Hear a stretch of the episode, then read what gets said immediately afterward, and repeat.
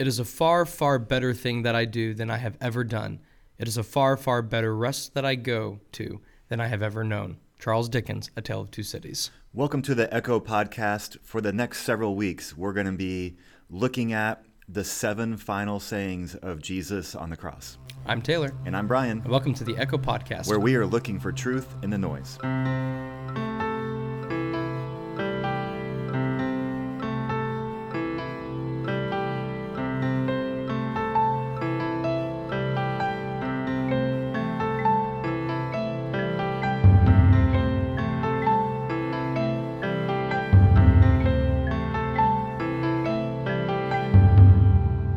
Hello, how are you doing? Not too bad yourself? Doing well. Have any dreams this week? Thankfully, no.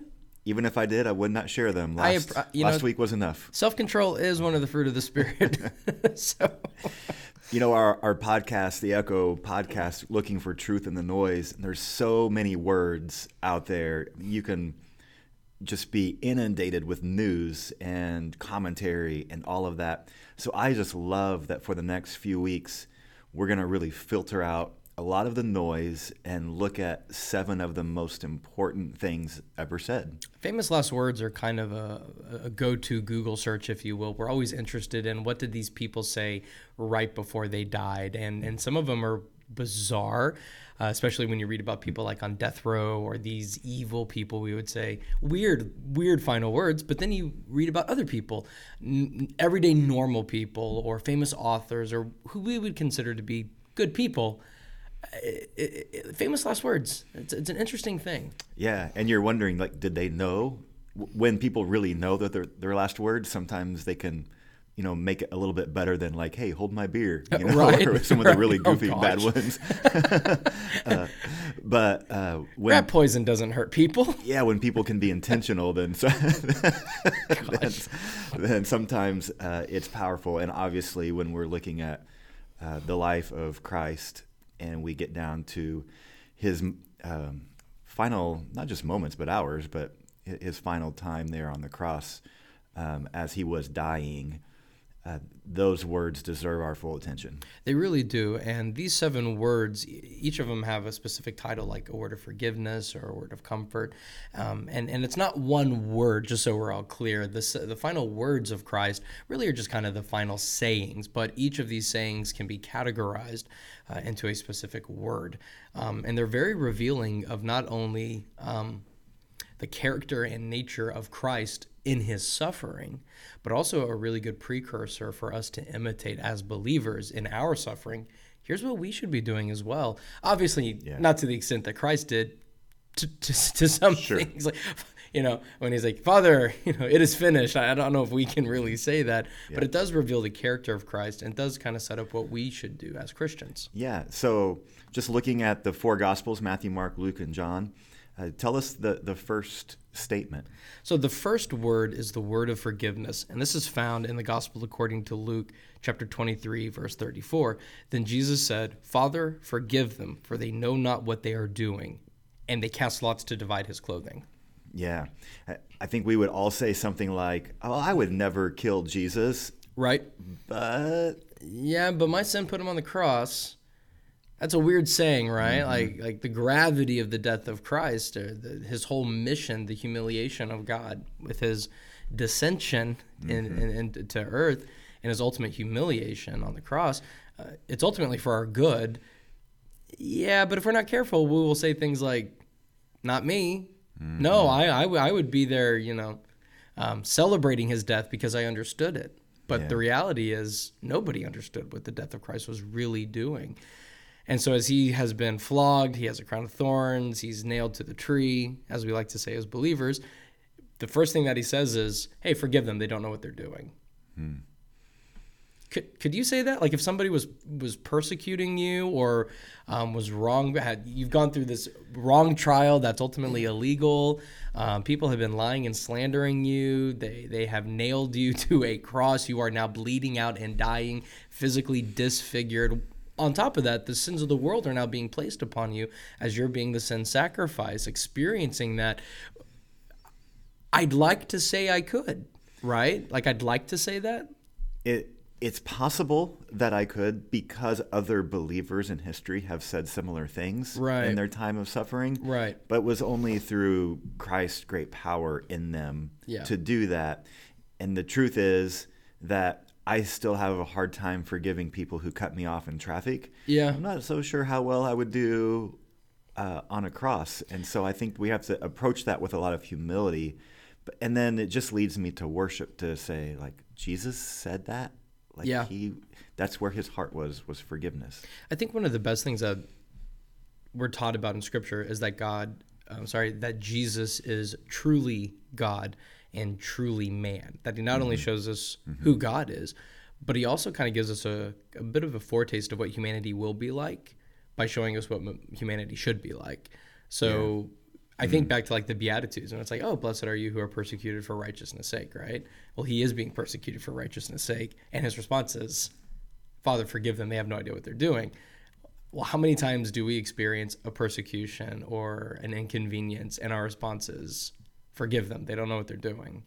Yeah. I, I think not often enough. Yeah, yeah, and and I've thought about Jesus' words to the disciples, and and when those who are asking him how how many times do we have to forgive? Right? You know, seventy times seven, uh, or in other words, you just got to keep forgiving Yeah. over and over and over and over, and we get this even this picture of this on the cross in those moments. You know, saying, "Father, I forgive them." I imagine there's more times he said that in his heart while there on the cross than just good. that one time. And I think that's a picture of our lives. That sometimes we need to forgive people over and over and over and over and over. And it may be somebody that we're not even in contact with anymore, but who's still taking up space Right. uh, uh, that's causing us to hate. That we have to just keep forgiving because Jesus did. It makes me go back to the Lord's Prayer Forgive me my trespasses, as I forgive those who trespass against me. I saw another translation or interpretation that said, uh, Forgive me my sins, as I forgive those who sin against me. And I, I, I, th- I think I like that translation maybe perhaps a little bit better because the idea of sin is intentional rebellion or purposeful antagonism towards somebody. And I think we can experience that as believers, uh, just as people in general, that we sin against our neighbor um, or our neighbor sins against us. So the idea of is I'm going to forgive because God forgave me or just as Yes. God forgave me. Yeah. And, and that's the standard. The standard isn't, well, I want to live a peaceable, happy life where we all get along. Yeah. No, no, no, no. Because God has forgiven me, so do I get to forgive as well. Yeah. Yeah. It has nothing to do with me. No. eh, or my righteousness or whatever we forgive because God forgave us. I I love the Lord's prayer. I think it's an important discipline for people to pray through the template of that prayer often. Definitely. What I found is when I say, you know, Father, forgive me, there's always something I need forgiven of. Yeah. And when I say, and Lord, help me forgive those who have sinned against me, I can always think of somebody that I need to forgive. So, uh, anything else you want to say about this statement, Taylor, before we jump to statement number two?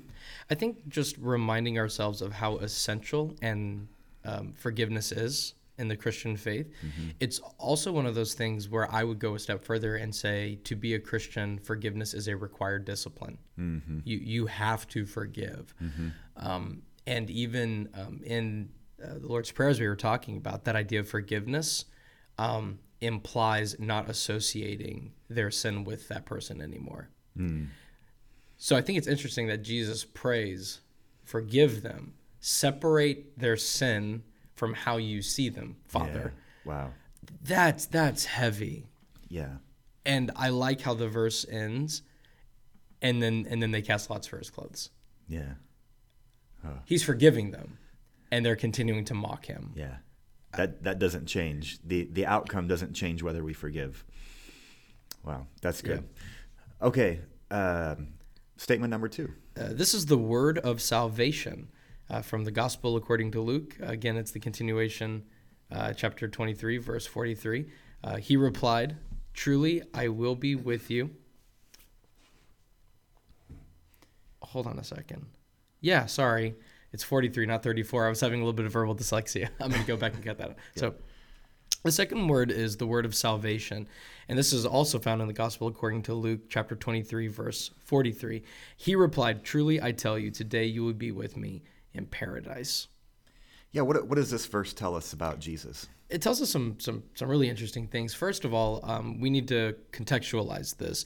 Um, there are two thieves, two sinners that are um, on either side of Christ, and one is essentially imitating the crowd and the Pharisees saying, Up, if you're really the Son of God, save yourself. Mm-hmm. And the other one says, Stop it. Don't you know who this man is?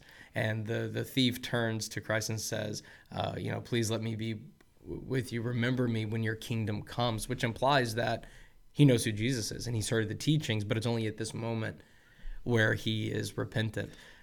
Yeah, the text implies that they both deserve what they're getting. Right. Maybe not death, but they deserve punishment for, you know, uh, breaking the law and taking people's stuff or money or however whatever they did. We don't know a whole lot more about it, but it implies they're guilty while Jesus is innocent. Absolutely. And the recognition of the repentant thief who is like, "No, we should be getting this." Mm-hmm. And then he turns and says, "Remember me." And Jesus' response is, you will be with me in paradise. I have always struggled with deathbed confessions. Yeah. If a person has lived their entire life going against God, rebelling against them, uh, Him, w- with the knowledge of, well, there is a God and I will be held accountable, then all of a sudden uh, they repent. It, it kind of reminds me of the most recent uh, film, The Irishman, uh, where Joe Pesci's character lives this awful life and then they go to prison and uh, the, the, story says, oh, and then he went to confession and he can and he confessed his sins, and then that's the last we see, and then he dies. And then even uh, Robert De Niro's character, he goes and he confesses his sins, and the priest is like, "Do you feel any remorse or guilt?" And he's, and he's like, "No, not really, but you know, I've confessed and I've done the thing, and, and I know it's wrong, but I don't feel bad for doing it." And yet Jesus accepts this deathbed confession of the thief. Mm-hmm.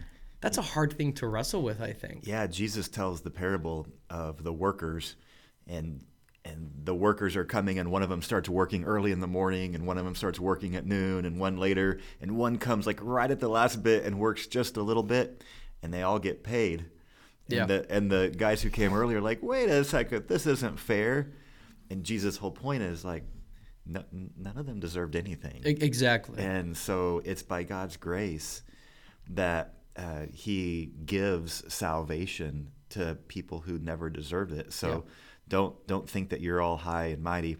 It's it's kind of like the uh, country club idea of of uh, we we we feel like we're left out of the country club, whatever the country club might be, whatever it is. And then uh, as soon as we get into the country club, we're like, well, I hope none of those other people get in. Yeah, we, yeah. We kind of do that with lots of things in life, where as soon as we're part of the in circle, we don't want other people to get in yep. because we feel like we earned it in some way. Definitely. It's just kind of a, a human instinct there. So, uh, one of the other things in this passage is just asking, like, okay, paradise, what does that mean? Right.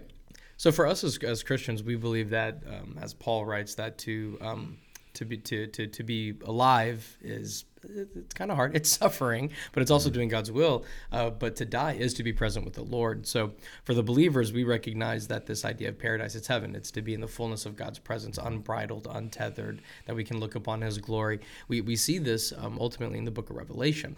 However, we have to keep in mind that we were not, quote, made for heaven, end quote. Heaven is not a resting place. So the idea of the thief saying, you know, please welcome me into your kingdom. Jesus says, You're going to be with me in paradise. Uh, there's this idea of there isn't going to be suffering.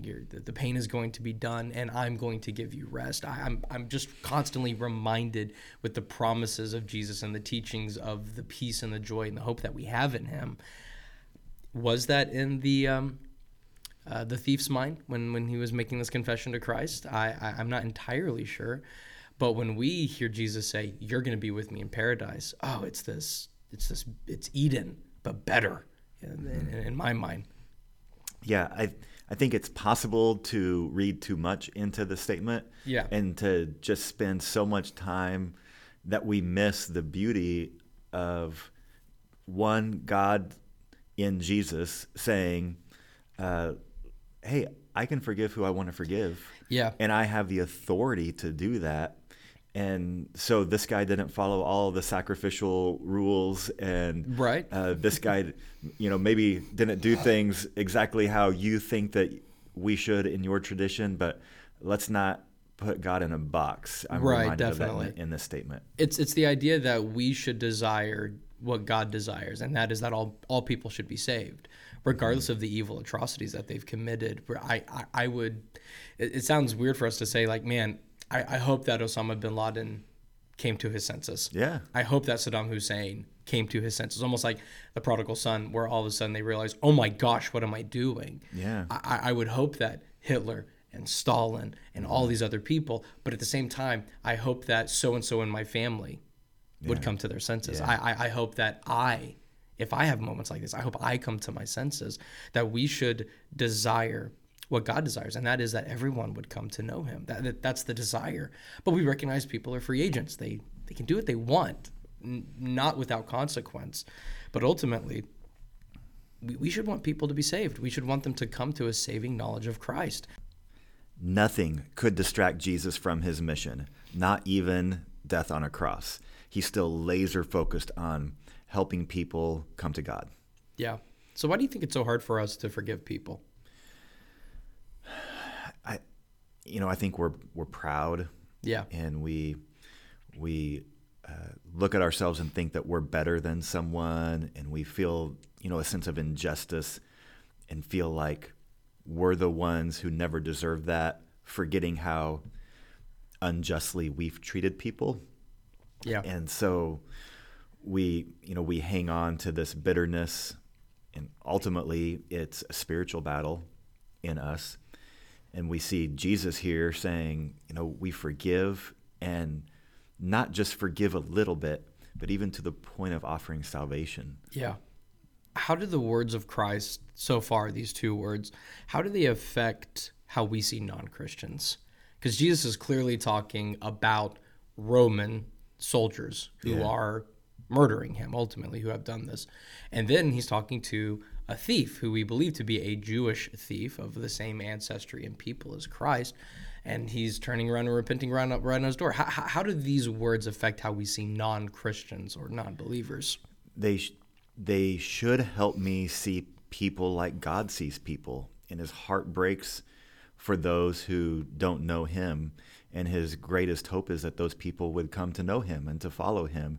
And so, if my heart isn't aligned with that, my heart is not aligned with God. If I want to hang on to bitterness or just treat people like my enemies, then my heart is far removed from God's heart. I heard it once said that we should see every person as a potential adoptee hmm. of God. Yeah. That everyone is going to be treated with with human dignity because they're people. Every person is made in the image of God.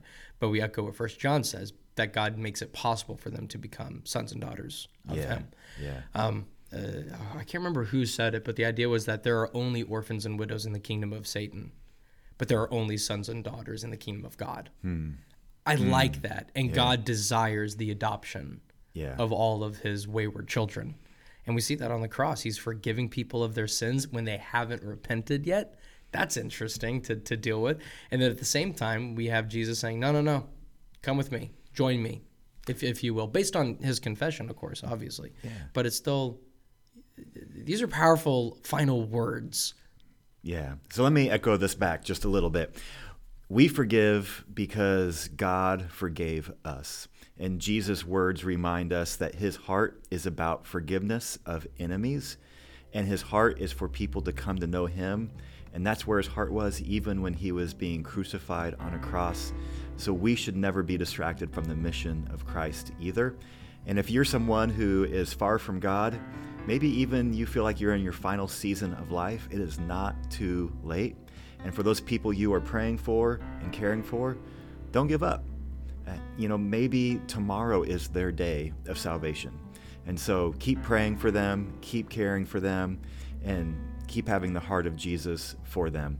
Hey, thanks so much for listening to us. We would encourage you to share this with others. If you rate us on whatever platform you're listening to, that helps others find us. But maybe just text someone and say, "Hey, uh, this is these are going to be important episodes for us to listen to and to get our hearts in the right place as this important season approaches." I'm Taylor, And I'm Brian, and this is the Echo Podcast. where we are looking for truth in the noise.